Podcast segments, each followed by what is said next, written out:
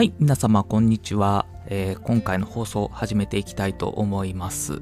えー、今日はですね、えー、仕事のところについてのお話をしようかなと思ってまして、えまあ、部下を持ってる方ですね、えですと、やっぱその部下をこう成長させないといけないっていうような、あの役割があるんじゃないかなと思うんですけども、まあ、その中でですね、その部下を成長させる人が上手い人と、そうでもない人とやっぱ分かれるんだと思うんですね。私はあんまりこう得意じゃないので、あの、うまくできる人の真似をしながらこうやってるんですけど、で、その人を成長させることが上手い人の特徴っていうのを、まあ、ちょっと見てて思うところがあったので、今回そのお話をしようかなと思います。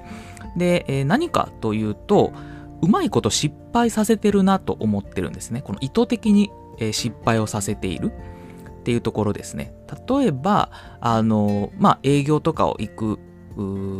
後輩とこう行くようなことにして、まあ、後輩にこういろいろ、えー、営業のこう、フレーズというんですか、こう話させたりしてるんですけれども、きちんとこうフォローを入れてるとかですね。あの、そういう形で、え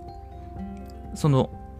後輩が、まあ、うまくいかなくても、まあ、適切にこうフォローしてる。とか、まあ、意図的に失敗させても、まあ、あの、致命的なものにはならないようにしているだとか、まあ、そういうふうにしている、あの、上司の方がいらっしゃるんですよね。で、そういう方を見ると、なんかこう、やっぱり、うまいというか、あの、なんていうんですかね、コントロール非常にされてるんだなっていうとこ思います。自分のこう、あの、調整できる範囲の中でうまくこう失敗をさせてるっていう感じですね。うん。で、やっぱりこう、大人って、まあ子供もそうだと思うんですけども、失敗しないとなかなか身に入らないっていうのがあるんじゃないかなと思っていて、ただ単にこう指摘されるだけだと、あの、やっぱ何回も同じことしちゃいがちなんですよね。なんですけれども、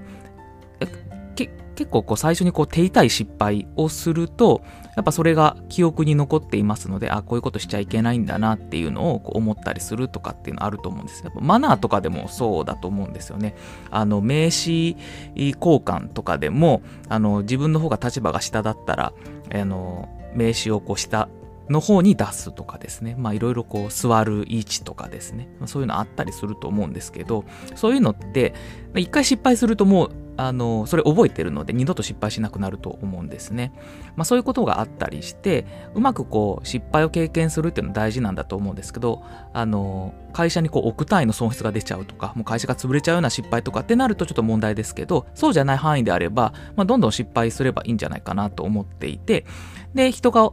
成長させることが上手い人っていうのはその失敗のさせ方っていうのが、あの、うまいなというふうに、え思ってます。はい。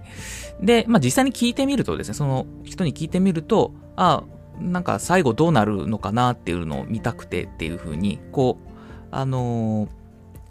口を出さないで、その人にこうやらせてみるっていう風にしてるみたいですね。まあ、失敗したら失敗したで、まあ大丈夫だしっていう風にこう考えてるっていうか、うまくいったらうまくいったらそれで褒めればいいんだしっていう風にこう考えてるようでして、もう私も見習いたいなという風に思ったという次第です。で、